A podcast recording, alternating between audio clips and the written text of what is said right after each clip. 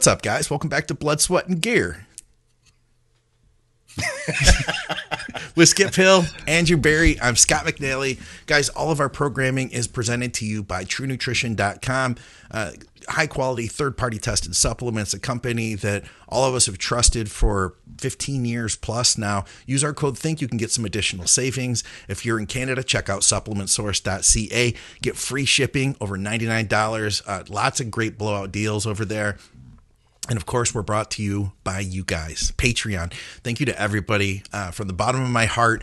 I just put out a, uh, a special Patreon only uh, video. So, uh, you guys who are in Patreon, be sure to check that one out.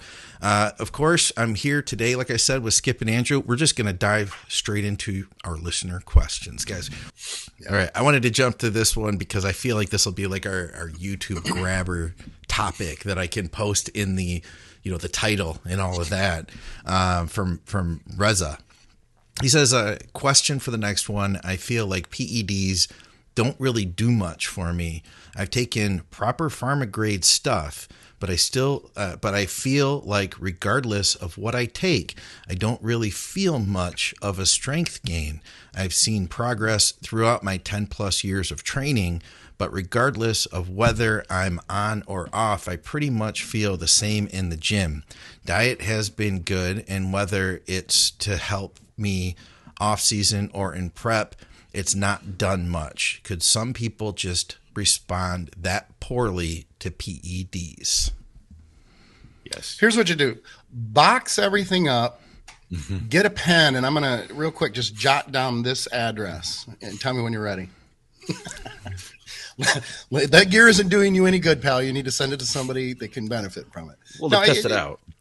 Yeah, I mean, with that, clearly, I mean, people. There are people who just respond poorly, not only to gear but to training, to diet. Sure. I mean, it well, just it's gear is no different than different really than dieting or nutrition. There are just some people who are not going to respond well. Then they think it's dosage. Then they think it's compounds and which ones are synergistically not working. They haven't found the right you know cycle yet, the right dosing protocol. Unfortunately, and God would it suck, but if you just didn't respond hardly at all, and there are people that it, w- it would blow, but there are those people. There's no, there's no question. Well, we've all probably had clients where they're, you know, they work their ass off. Like they send you videos, you know, they're busting mm-hmm. ass. You know, they're not the type that's ever going to eat one less or one more gram of whatever you're putting on their plans. They're taking the gear you're, you're, you're asking them to take, and not much happens. Like I, I, think we've all had those people, and by God, do I feel really, really bad because life's just not fair, right? It's just, yeah. it's, it's just, you know, uh, the only other thing that comes to mind is he's ta- he says he's taken proper pharma grade stuff. Now, does he know for fact like it's pharma grade stuff? Because what is um, counterfeited pharma grade stuff, right? Like no one's no one's counterfeiting the underground lab shit, like because True. it's underground lab shit that's the only thing I'm going to is that maybe he hasn't actually taken like like my advice is maybe try some underground shit and you know see how it does. But you could just be a non-responder. Um, yeah, it's rare, you know, but I, I do think rare. those those people are out there. In fact, I mean, let's let's look at it this way too. It's not like everybody has the same response and that there's one guy that doesn't. We all have various responses. You know, like we had talked about on the previous episode. Andrew's response to GH is probably going to be different than some other people's is. I imagine that my response is probably different than Andrew's and different from Skip's, you know?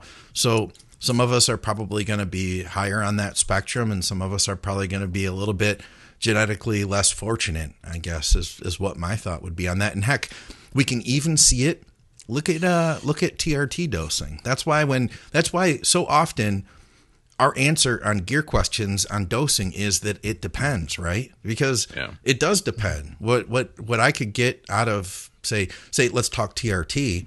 Uh, I know I work with guys that are on like 100 milligrams every week. I work with guys that are on 300 milligrams every week that are all, you know, in the, the normal range. So it would be interesting it would be interesting to have Reza do a TRT dose and see where he registers. Like, what are your test levels when you're on 100 milligrams per week? Yeah. You know, and free tests, free tests versus SHBG, uh, that sort of thing, because those things will matter too. Your total test might look good, your SHBG or your free test might not.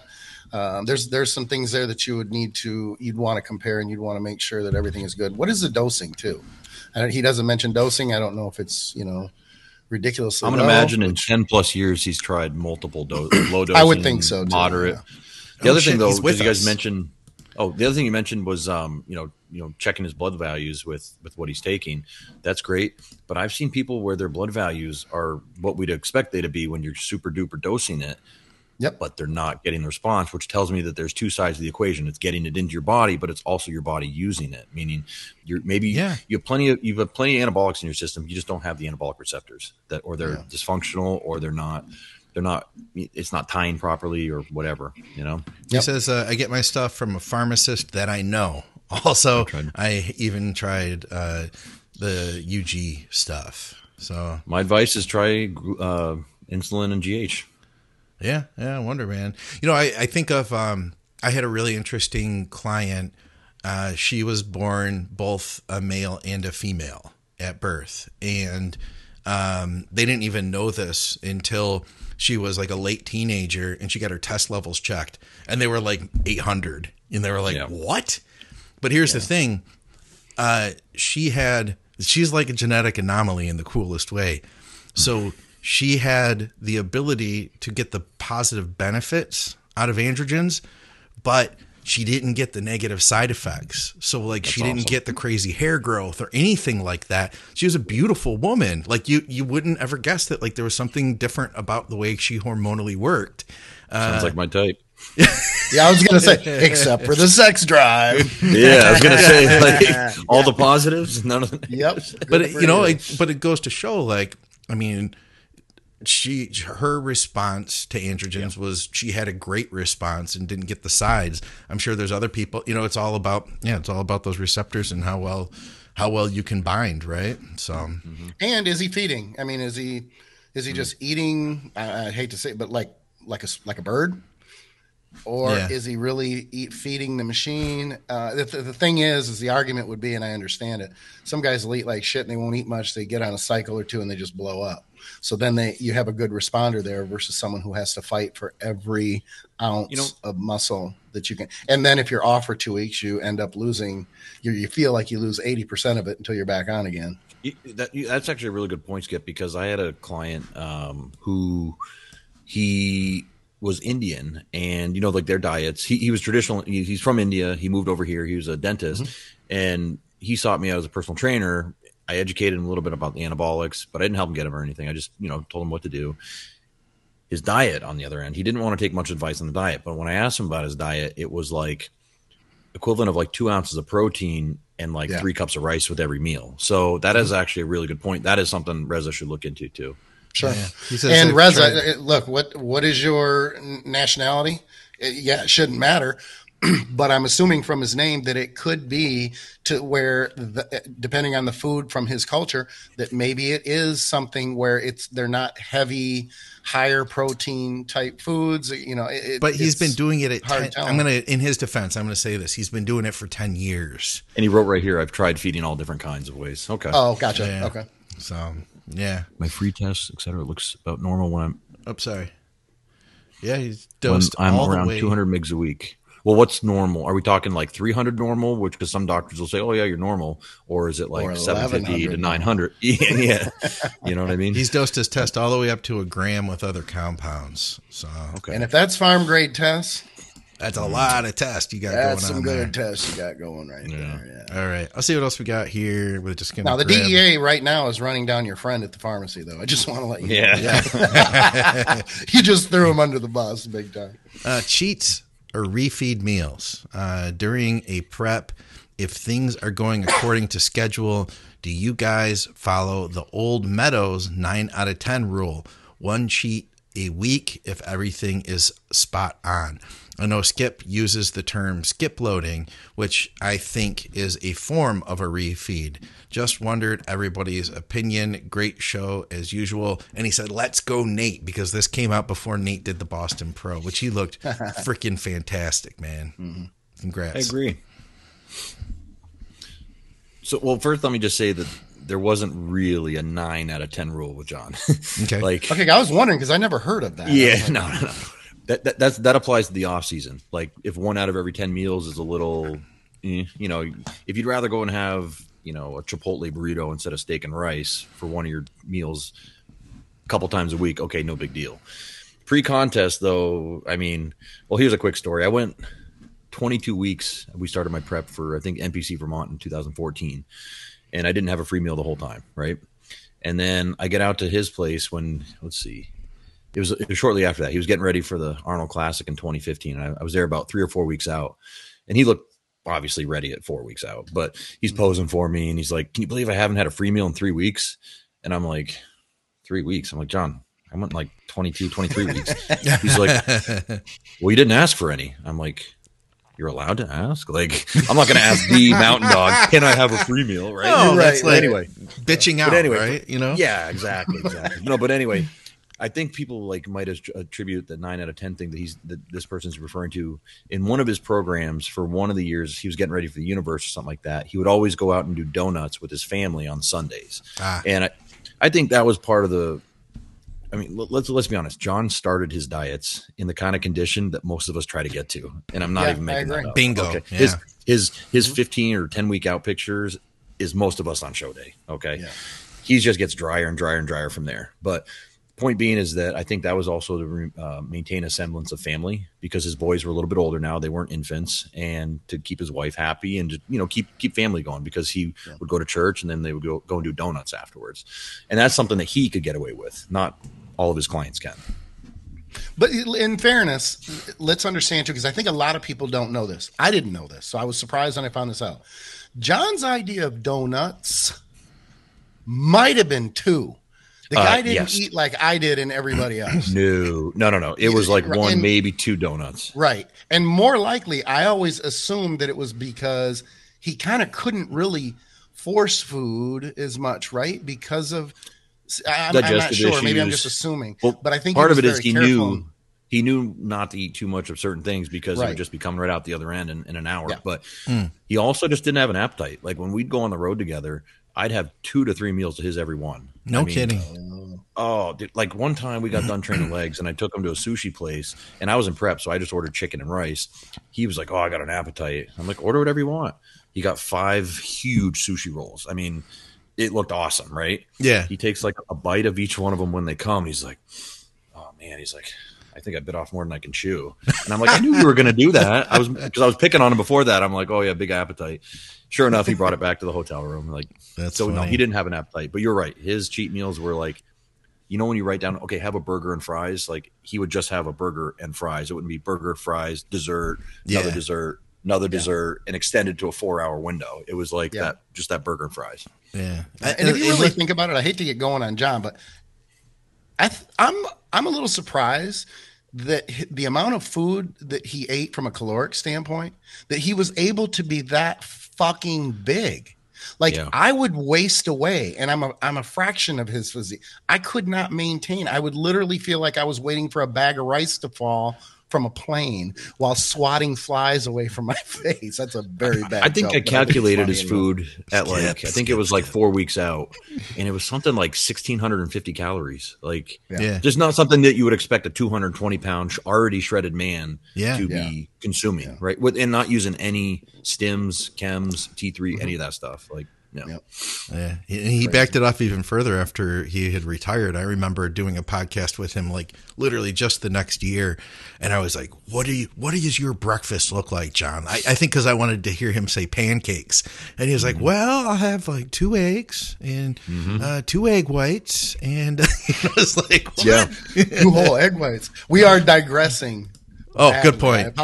apologize. Yeah, that's Thank that- you. Thank you for back to the question. Skip steered us in the right direction. I did. Good job, Skip. Can you Took put us away, question up brought us right back. Hey, yeah, let me find it here. Uh, if I can, if I can. Basically, There how we to go. use refeeds, right? Yeah. Yeah. Cheap meal or refeed. Yeah. He said, um, once a week, you know, should you, should you plan one in once a week if everything is spot on? Um, or, you know, basically what's the approach? What's the approach? And don't I, do that. plan. I do that the large majority of the time. If if my clients are on and everything's going consistently, yeah, and that's part of skip loading. Is typically it's once a week, same day Well, every can you week, ex- and then it can you explain why, the though? Time frame.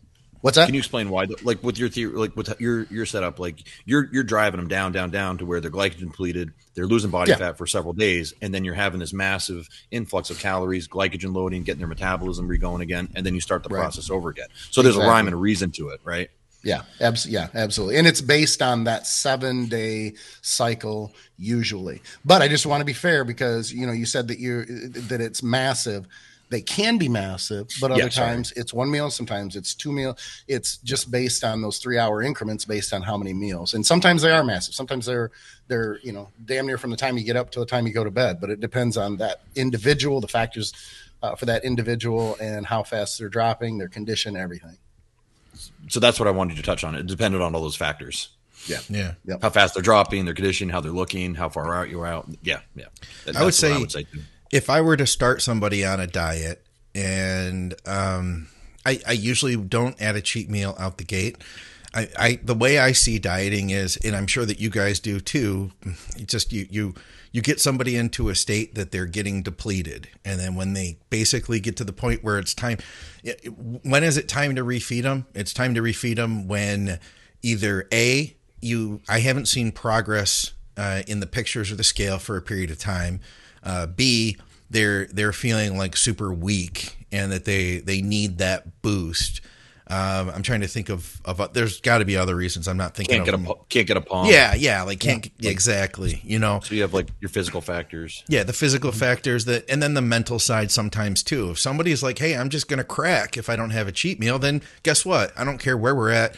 We're gonna try to have one, and depending on what the situation, like if it was that, like a mental thing, I'm probably gonna be like, "Hey, okay, let's do a cheat meal, but we're really gonna plan this out, and we're gonna try to work damage control because I don't want to set you up. You know, no matter what." Yep. Though the thought is is that we're depleting somebody, depleting somebody, depleting somebody, and sometimes I fill them back up with a high day, sometimes I fill them back up with a cheat meal, and whatever we're doing, for me, the way I see it is, it's an opportunity to see how they fill back out, even if we're 16 weeks out. This is practice for peaking them for the day of the show. You know what I mean? Yep. And so, I, and I, I just explained this too, just for for the viewer who asked the question, uh, like kind of like what my mindset is, and I know it's going to be really similar to your guys's too.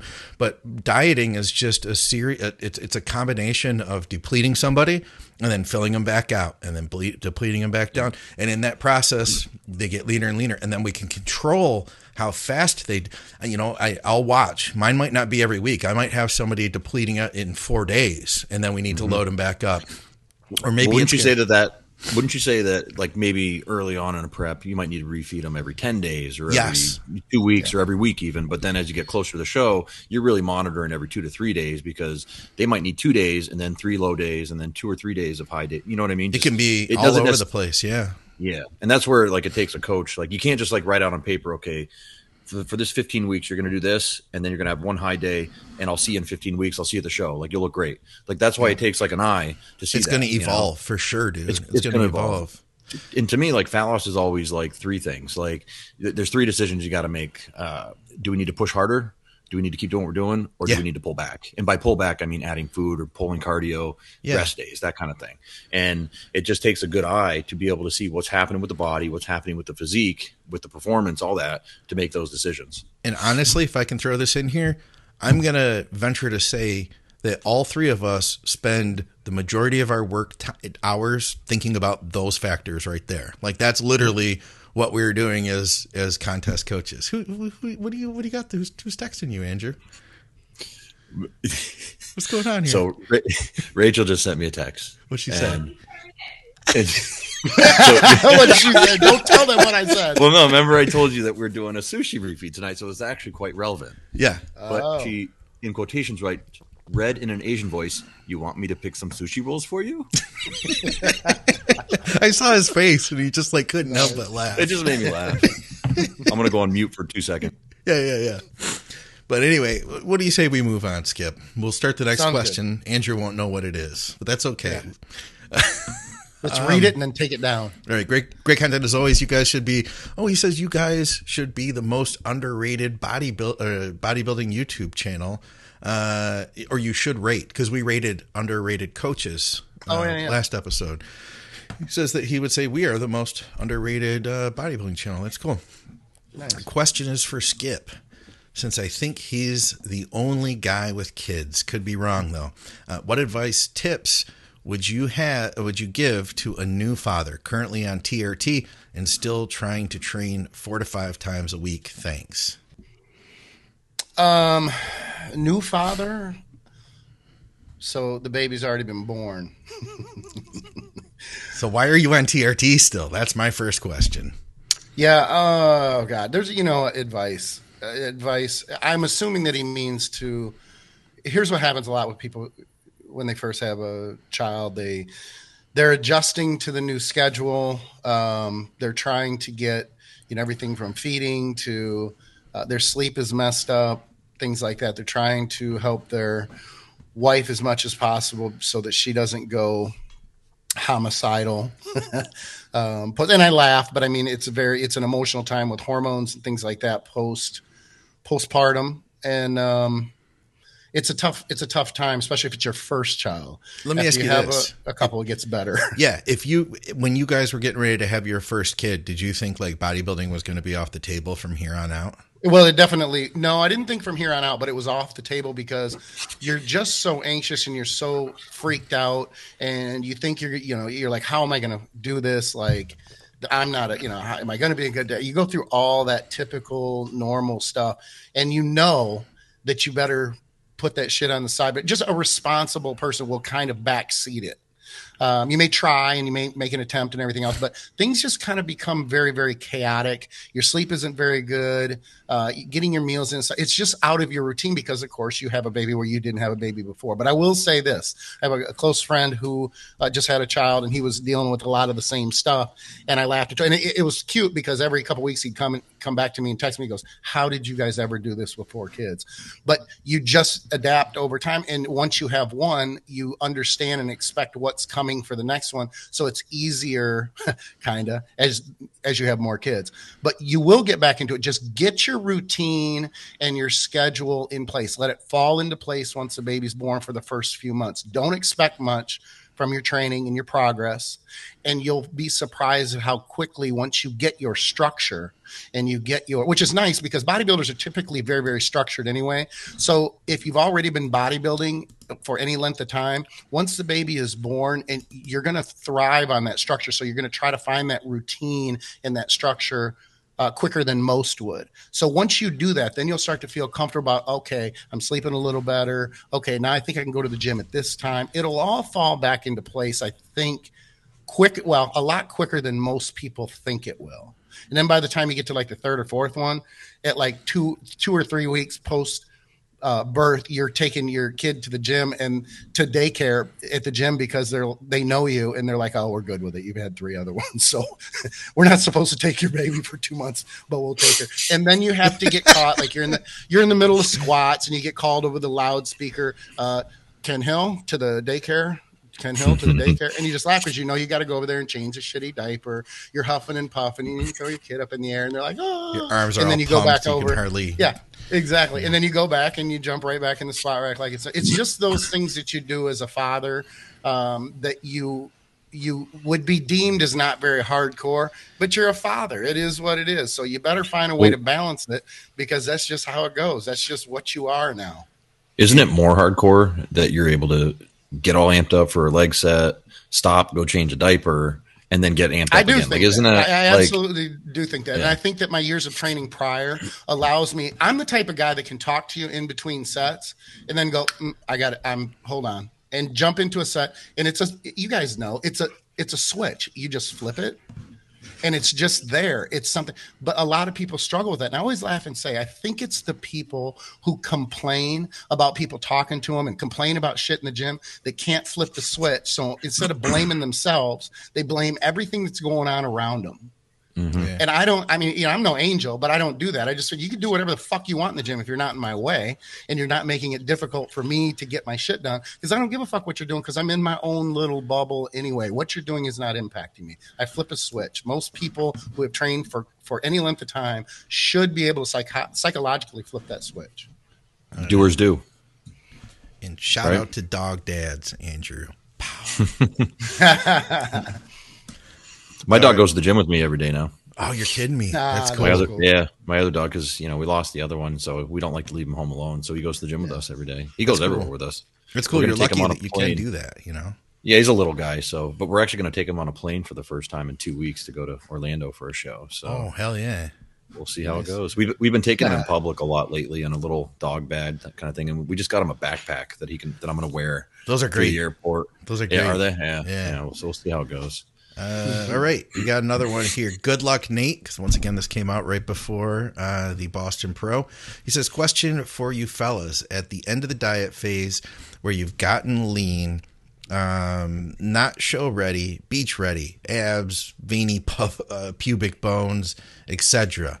Uh, okay, uh, and are wanting to go into a long off season to grow." Uh, what is your take on the best way to start it? Do you remain your new low body weight uh, for a week, then gradually up the calories, or do you jump right back into maintenance, then gradually into a surplus? Uh, I mean, I, he, he gives us a couple examples there. And then he also adds, um, Thanks, guys. Love the show. Can't beat listening to you guys doing my morning cardio. I guess my first question is: Were PEDs involved in this whole thing? Um, you know, getting getting into this beach ready look, because it goes back to what we talked about in the previous show segment about not wanting to go into a deficit right after um, coming off a cycle. But um, I mean, I would do the same thing I would do with a lot of people that you know after contest prep. You know, like I'll have people after the contest prep. They have the weekend. They kind of do a little bit of what they want. They eat what they want, and then by Thursday, I want them basically on their same diet plan. And by Thursday, I want them to be back to where they were the Friday before the show, so that they're starting with a clean slate again. And hopefully, they got cravings and you know that post show kind of gluttony phase kind of out of the way because it's everyone's human and they've Yeah. been restricting for so long. And Shelby talks a lot about this in some of his posts about you know you're going to slip up after diet. It's okay. Like you've been very regimented up to this point. But in terms of like adding calories, I would start off by adding like maybe 20% carbohydrate in from what he's doing and structure them so that most of them are going pre and post workout, monitor, see how he's doing. Is he happy with the gains he's making and the lack of body fat he's putting on? Okay, let's bump it up another 15% uh, the following week or, or maybe two weeks later, that kind of thing. Uh, it's one of those things where you got to try something and see how you're looking, see how your body's looking, see your where your blood sugar's at, and then do more of it if it, if things are going well, or pull back slightly if need to. You know, a lot of times I'll end up doing two weeks in a surplus, one week in a slight deficit in the off season, and then just kind of continue that trend as much as we can. I remember my first contest, and I didn't quite know what the reverse process was. So I remember spending the last few weeks of the diet daydreaming about what my off season was going to look like and getting out a notepad and like actually writing it out. And it was like meal one will be like one cup of oats, and meal two will be like two cups of rice, and then I'll have three cups of rice before this. And I remember showing it to my coach and being like, "What do you think? You think of this?" And I just remember him looking at me like like I was really dumb, and I understand what he was saying now. Yeah, because I've had people do the same thing to me. Like, hey, what do you think about this? Like concocting this like perfect off season, loaded, probably like seven thousand calories out the gate. But I'm with you, man. You- know, I think everybody's going to have a different tolerance for being able to reverse. Some people can handle more out the gate than others, you know. But yeah, you're just mm-hmm. gonna you're gonna have to not just ramp it up. You know, you take your time with it. One thing I will say is Oh, be as red yeah be as regimented with your diet as you were in your your Mm. fat loss diet. Because here's what i see a lot of athletes in particular do is and you know what you can't you, sometimes you can't blame them because you have to push some of these people so hard to get into shape but they start breaking the discipline that they had before. Like Yes. instead of the 15 grams of peanut butter well i'll just take a tablespoon and that if you weighed it out it would be 25 grams or and in their mind they're not cheating right but those calories add up you know or you know i'll have uh you know you put down like 200 grams of rice but they're not really measuring the stuff out anymore they're eyeballing it. Yeah, so Yeah. i think be as regimented so you know exactly what you're doing and you know if you need to pull back i think that's a big thing there I also think that your evaluation of your own physique and condition can really screw you. You go and you eat something or you eat more than what you're supposed to, and when you look like a freak an hour later, that is not a true indication of what that meal did to your that's the shock impact. That's yeah. not necessarily the caloric impact. That doesn't hit for another day or two. Yeah. So a lot of times you'll feel great about the you know and you're basically justifying or reinforcing the mistakes in a sense that you're making by adding more calories because initially you look so much better right away and then all of a sudden, three days later, you're like, oh, gee, well, I've been tight on my diet. I Yeah, it's what you, it's all the crap you ate two or three days prior that is catching up with you. And then all of a sudden, I mean, we've all heard this uh, numerous times over. It's almost as if a client feels like one day they wake up fat. Yeah. It, they weren't the day before or they weren't yeah. three days before, but then all of a sudden it just kind of hits you. And I, I don't mean it in a derogatory or condescending way, but the point is is you just have to be very very aware that the reaction to that meal is not it, it doesn't impact you yeah. in two hours and then it's done and over with that's just not sorry not coach sorry coach i fell off my plan on the weekend and i ate like shit on saturday and sunday but here's my pictures and get this i look even better That's you know exactly. you're in for trouble when when that yeah. starts happening because well, no, but it's worse when they send the picture like Skip says like in two hours after that meal when they go home and they take their shirt off and they're in the mirror and they're flexing. Yeah, yeah. You're like, guy, send me the pictures from the day. right. Yeah. Well, right. that's here's the thing I think you get into with that situation is you do look better, right? Because you had all that mm-hmm. food and it's like now you're fuller and it's like, yeah, you know, I got a little bit more water, but I could get rid of that and be back on stage in no time. So yeah. I'm good and and then it becomes a game of okay how much can i get away with because sure. this worked out just fine and that's where yep. you fuck yourself basically you know yep and i think it fucks yep. women more than men because I have some women clients that they do all the things that we're talking about here, and I'm like, look, there's more at play here than just the calories in, calories out. Like you're hormonally fucked right now, and we mm-hmm. can't just throw a bunch of shit on top of it. You know what I mean? Like we yeah. need to fix the hormones, and that does take a certain process to do that. Whereas guys, and I always look at it this way, like guys, they eat like shit and they put on 30 pounds in two weeks. Okay, they feel soft, they look like fat, they, they look fat. They have a laugh about it with their friends, right? Yeah it doesn't hurt them mentally the same yeah, way it'll yeah. hurt a female and it right. can set a female up for a very negative uh, uh, off season and then bodybuilding or bikini ruined their you know their enjoyment with lifting or the sport in general or my coach didn't know what he was doing or et mm-hmm. cetera et cetera et cetera and i think all of us are experienced coaches like when we hear those kind of stories from someone that we take on that did something like that previously we kind of roll our eyes and we're kind of like probably didn't follow the plan properly. Like, right. the, you, or maybe their coach didn't set them up with a plan. Because I do see that a lot too. A lot of coaches don't provide the post contest support, which to me is like mind boggling because that's when they need yeah. it the most. Yeah, I think sometimes those people bail too. You know, they're that's, like, yeah, they just like they get their they they've done their show and stuff, and then they're like, you know, they I'm going to save the money. I can do this myself, type thing, and and they don't want the the strictness anymore. Yeah. You know, they don't want that accountability anymore. But then they wonder why, like some of their favorite Instagram models or whatever, look peeled year round. Is because those people do have that kind of discipline. You yeah. know, like yeah, yeah we, we, do know a lot of them are staying on PEDs year round too. But but top level pros that look good almost every picture, 365 days a year, like those people are pretty regimented. Yeah. They're also very good at stockpiling stock photos. well, okay, there's that too. There's that too. You can get enough pictures to last you three or four months of the off season.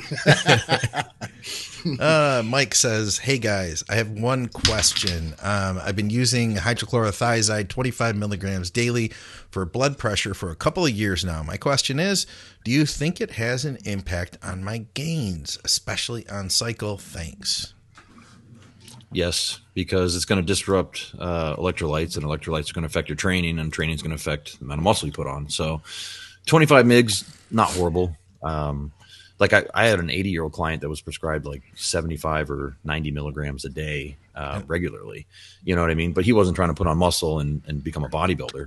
But yeah, it's going to have anything you do to your body is going to have some factor. And using a drug that's going to disrupt your electrolyte balance is going to definitely affect your training on some level, and it's going to affect your your gains. Well, in fairness, your client didn't necessarily take all of his medication himself. Did he gave he, a few of them to me. he gave a few of them to me. I already knew that. now, just to play the other side, though, yep. even though it does give up your, uh, if it does impact your gains, I'm going to go out on a limb here, say myself, because I, you know, I don't want to contradict what you're saying because I agree with you. But on the other hand, I don't know that it'd be terribly significant um, to the point. Let's put it this way: to the point of thinking, well, I don't want to give up any any gains, so maybe I'll go the health route because. Oh yeah, just, yeah, yeah.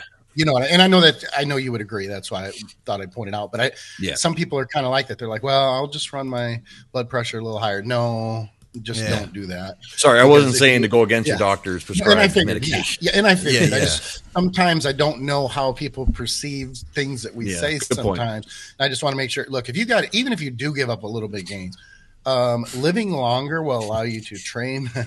you know longer and continue to do the things that you're doing to be able to train and not have a life threatening uh, kidney problem or heart issues or you know based on the 100%. high blood pressure so do what you got to do True. And you know what, too? Oh, go ahead.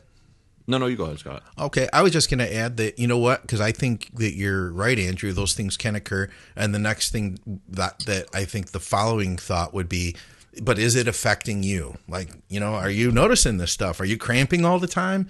Because if so, you know, maybe then you could use a different medication if it's like if it's not working for you. And that's not us telling you like tell your doctor to give you something else, but like is it working? Because if it is, then you're probably doing just fine. Tell your doctor to give years. you uh, telmisartan or something. Yeah. Yes. Yes. I, would, I guess I would also ask him like, are you doing all the things that you can do on your end as you know an athlete or a you know a patient in terms of like cardiovascular that kind of stuff as well.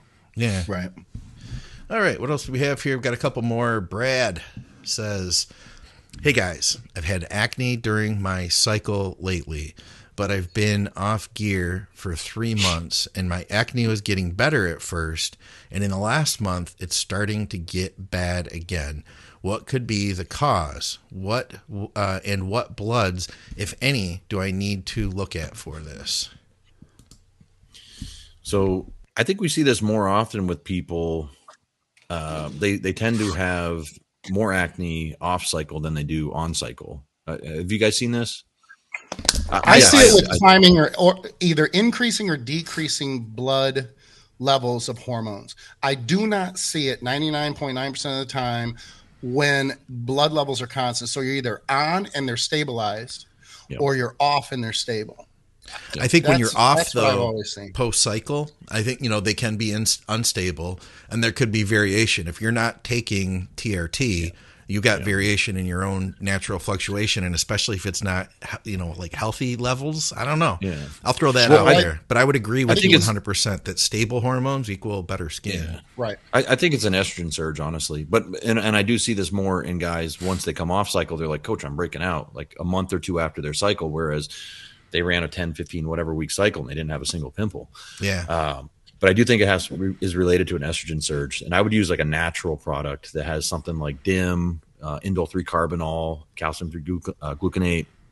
Um, but in terms of labs to get checked, I, I, would get everything. I would get test, free test, estradiol, prolactin, uh, progesterone, even, and you know, see what's out of whack.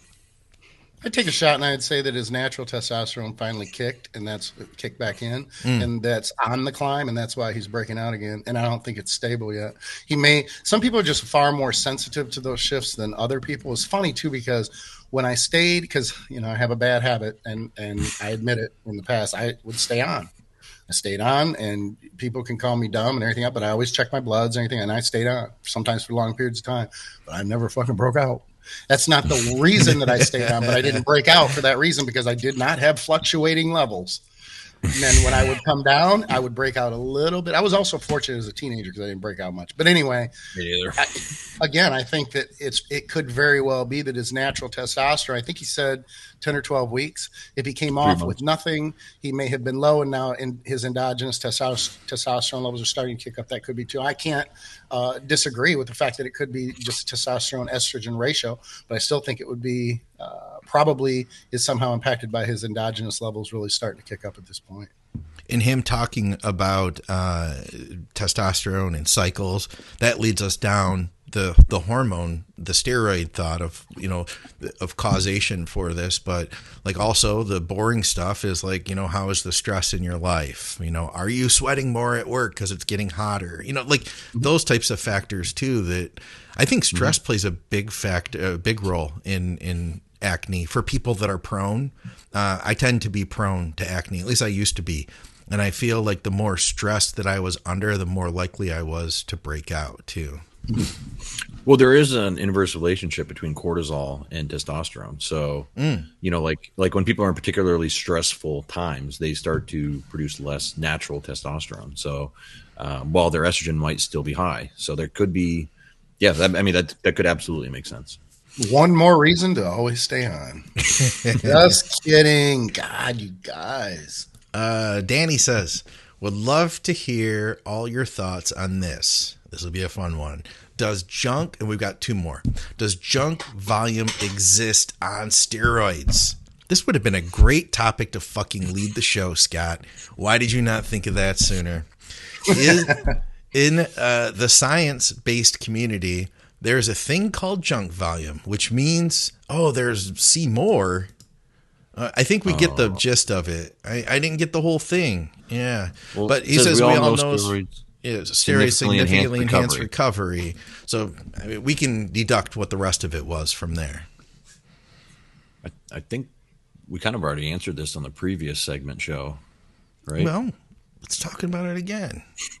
well, okay, so Danny. you guys define. I've never heard the term junk volume. You never have? What, it's a, it's a, what does that mean? I think it means like at the end of, or not necessarily at the end, just doing way more volume than you need to. Like anything say, that's not going to help you grow. Yeah, like oh, so wasted of, time. Okay, yeah, yeah, like you know, doing eight exercises for your biceps and eight exercises for your triceps. When the more effective volume would be somewhere in the three to four, maybe five exercise range, that kind of thing. You know, okay. killing killing it from all angles. I think like. uh was it Serge Nubret who used to do like a hundred sets per workout? I think. Yeah, it was something might, ridiculous. Yeah, he had some ridiculous, uh, or it started at fifty sets a workout, and then like each week in his prep, it went up like five or ten sets. To by the end of his prep, he was doing like hundred sets a workout, which that that is junk volume. That's cardio at that point, right? Because how can yeah. you maintain the intensity needed? For you know the last exercise as, as same as the first. Oh, there we go. We got another dog. no, I was I was jealous of Andrew. I got a little dark Very too. nice. Very cool. But yeah, I mean, I, I, I, could you put the question up one more time? sure, sure. Yeah, that would be cool. Uh, let's see. Because I think he's saying that it relates to steroids. To yeah, can, steroids. Can is there can okay. you can okay. you still overtrain basically on steroids? Is you know is what he's asking. Well, yeah. Well, Absolutely. yeah, you can definitely do that. But if it's junk Absolutely. volume and it's not to failure, you're going to be able to be able to do a lot more. Okay, I'm gonna I'm gonna go on record and I'm gonna say this, and oh God, it, it almost pains me to say this. I have recently thought that there might actually be some truth to. I know what you're going to say. Oh God, I just I hate to. To and it's funny that this is the term because I had never put this term with what I'm thinking, but volume that is not to failure. When you're feeding yourself with hormones and you're not overtraining, there could be something to this because I am seeing pro after pro. Um, and it's kind of cool now because in the first in the beginning of youtube and everything no one would put up anything that wasn't just absolutely brutally intense or now you're seeing everyday workouts and i'm like this is all you're doing? Like you got to be fucking kidding me. This is all you're doing. And you're just growing like crazy. And there is something you know you go to milos milos does change you know he trains mm. his guys hard and stuff too but it's all it's very cyclical.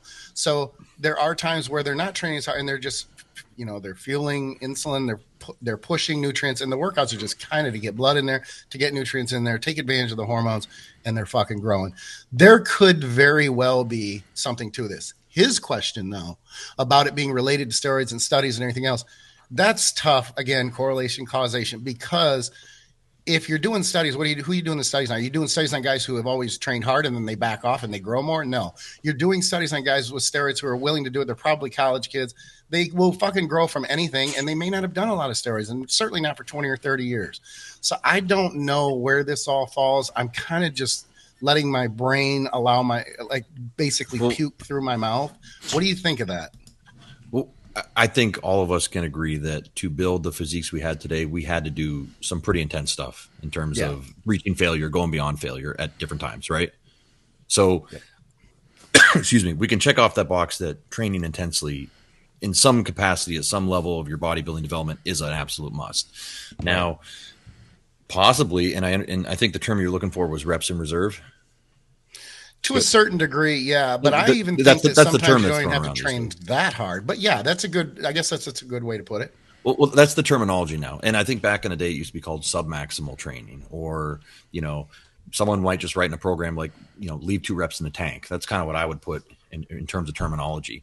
I do think there is some benefit to that, and I was turned on to that after being a DC guy for like 10, 12 years, and then talking to John and work, starting to work with John, where let's say you were doing five training days a week your first three days were like legs, chest, shoulders, back, and those were all super intense days. But then the pump days, which were sub maximal days, where you're not pushing it to absolute failure, you're not doing those exercises like barbells, squats, that kind of stuff. You're doing other things.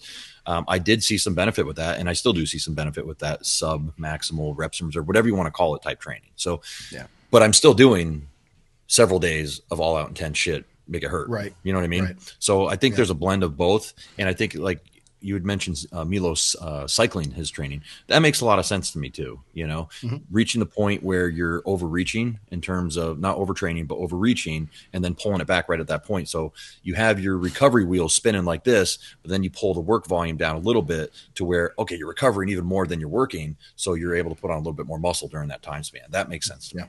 Yeah. I feel like this is a topic that Scott Stevenson has talked about a lot. I don't know if he specifically said like for a steroid user, but I'd be very curious to hear what his response would be. But I think overall, you know, I, I would say that, uh, and, and I do kind of, I think I remember his message to the rest of his post saying that he's done really well with a lot of volume in his training. And I do think that, like, for all of us, whether you're enhanced or whether you're natural, that you're going to make really good progress with anything at first. And, and then if you do more of it, you're probably going to make even better progress. But there's only so much progress that you're going to be able to get out of that because you can't continually, like, it's eventually going to stop. And when you get to that point, if you're making good progress with high, high volume and endless sets, which I've done that in the past, then awesome. Keep riding that out as long as your joints are feeling good and everything else. But mm-hmm. if when it stops, you're going to have to think of something else because you're not going to be able to add more sets. It won't it won't be an infinite continual line upward. Let me what's, piggyback off that and say this one thing to anybody who's listening is trying to figure out how to cycle their training and everything else because it's very very complex honestly, I sit here after training almost 40 years and I am disappointed that it is as complex as it is. And I still deal with, I mean, I'm, I'm cruising, I'm blasting two, three weeks tops and cruising. And people think I'm nuts, but I'm doing it because it's fucking working and I hate it. I want to go in and bang all the time. I don't like pulling back. But as soon as you like a training, a training style and a training type of format, you have to remove yourself from that likability mm. and completely gauge how well it's going and how well you're progressing aside from or detached from the fact that you like it because liking something doesn't make it effective and it's just a bitch to detach the two and if i'm saying that after doing this for as long as i've done it for someone who's new to it is just it, I don't know how the fuck you pull away from it. I don't know how you pull back. There are times where I'll take a week off and come back stronger and go, why am I not training every other fucking week? And, and clearly I could balance things out better. But the point is, if you take, a, I'll admit it, if you take a complete week off and you come back the next week stronger and everything, you are clearly not recovering very well. Yeah, that's true. You're just not. Yeah. You're not. So if it comes down, which was my, I'm just training too hard. And I look at how I'm training. I'm like, you got to be fucking kidding me. But it comes back to what I've said before. The longer you train, the more you can tolerate psychologically, you don't even realize how hard you train. And somebody might see me train go, You don't train that. I don't train that heavy, but I train hard as shit. So you might not be impressed with the numbers I'm putting up, but that inside you might only be able to not you guys but you may only be able to tolerate 75% of what i'm tolerating inside during that set so it's not it's just a recovery issue and and if that happens and you have to take that week off and you come back strong you got to reevaluate the shit you're doing Yeah. Got one more. One more question here. Well, uh, let me add one thing. Yeah, yeah. There's a reason why the majority of training programs all fall within the same volume and frequency parameters, right? Like there's no programs out there's very few, I should say, that have you training 3 times a day, 30 sets per workout, or on the other end, have you training one per once per week one set per exercise. So right. through trial and error, through all of us, all of bodybuilding history, we've narrowed it down to some capacity of what's the proper volume, what's the proper frequency, yeah. and it's just some variation of that that you have to find out what works for you while taking right. into account. Am I am I not recovering properly, and do I need to plan more deloads? Thank you for tuning in to another podcast here at Think Big Bodybuilding Media. If we've provided value to you today, then please consider contributing to our show. You can help support the show through Patreon. Every $5 helps to pay for the software and the hardware and everything else that goes into making a podcast. You can also contribute by using our code at True Nutrition. True Nutrition has been our title sponsor for several years now. I'm super grateful for them, and I've believed in True Nutrition supplements long before they sponsored our programming. You could use our code THINK for health supplements and performance supplements.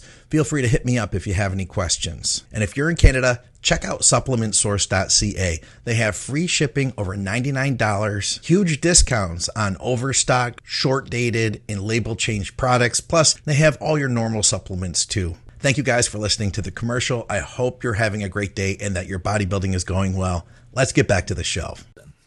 Yep. Well put.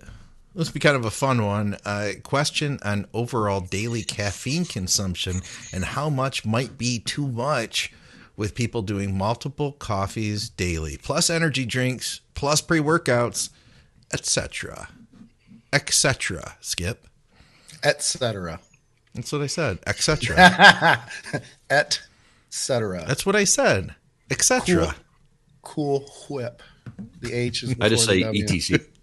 etc. That's what he said too. Actually, more specifically, I want to say. no, I'm sorry. No, now I'm just being a dick uh, caffeine. Well, look, I, I'm older. I I drink a monster once a day. That's my caffeine in my meal prior to training, and I'm not sure I'm not going to die because of all the negative connotations around synthetic caffeine and everything else.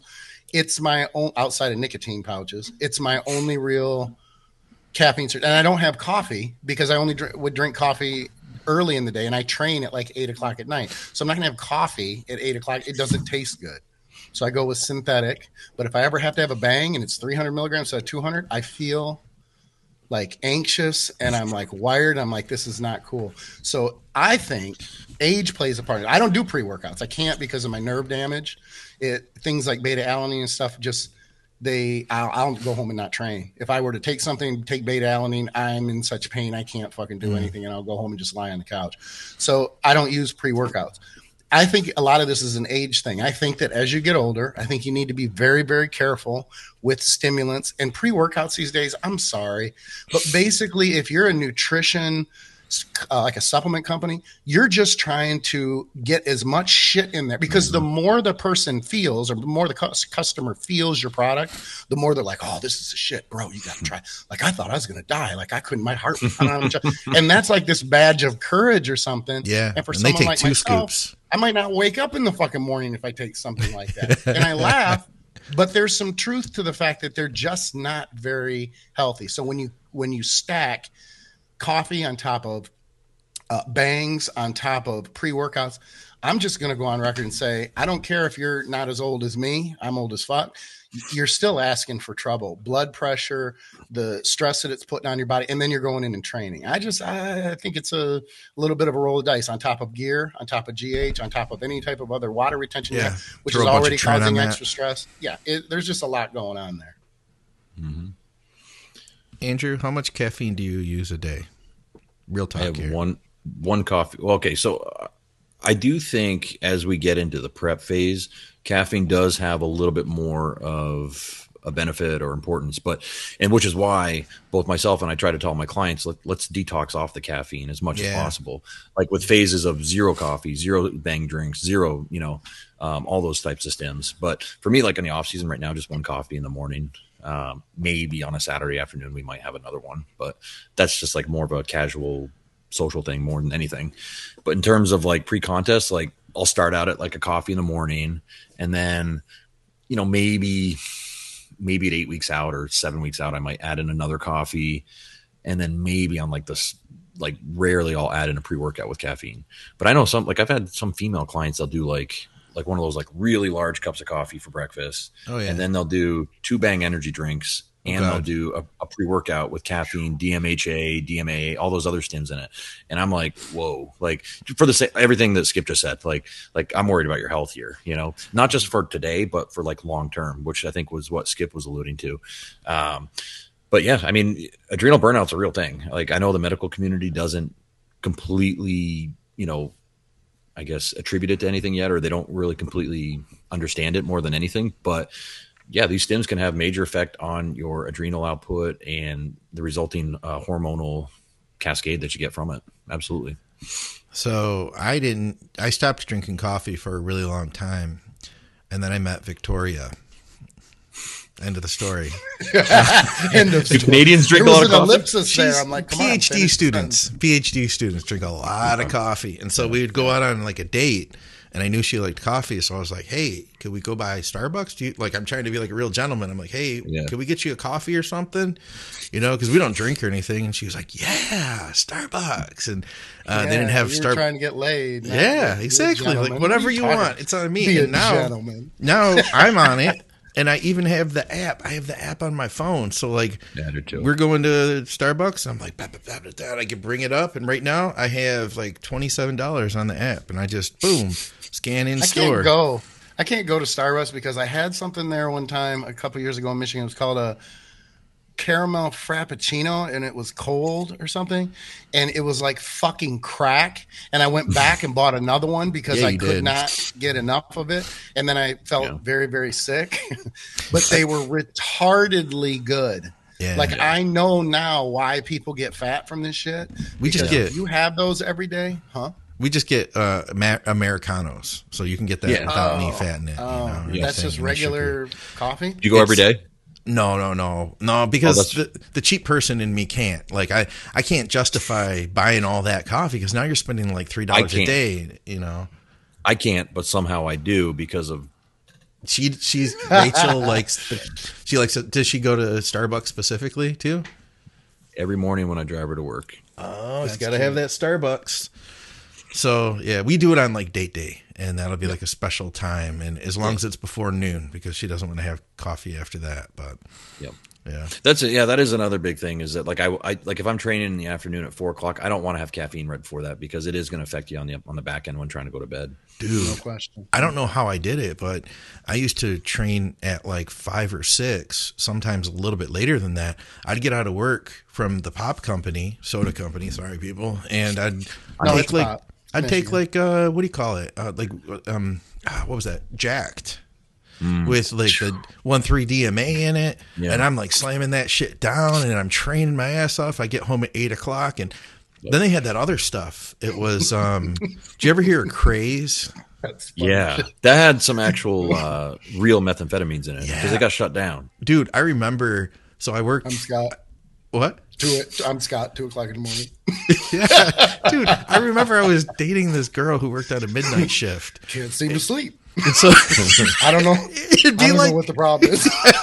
it'd be like it'd be like uh it'd be like 10 o'clock at night and she'd get out of work and she'd come over on, on like my day off and i'd like stay up for a few hours she'd come over and i'd have taken craze like seven hours ago and i'm like hey how's it going I had a really good day how are you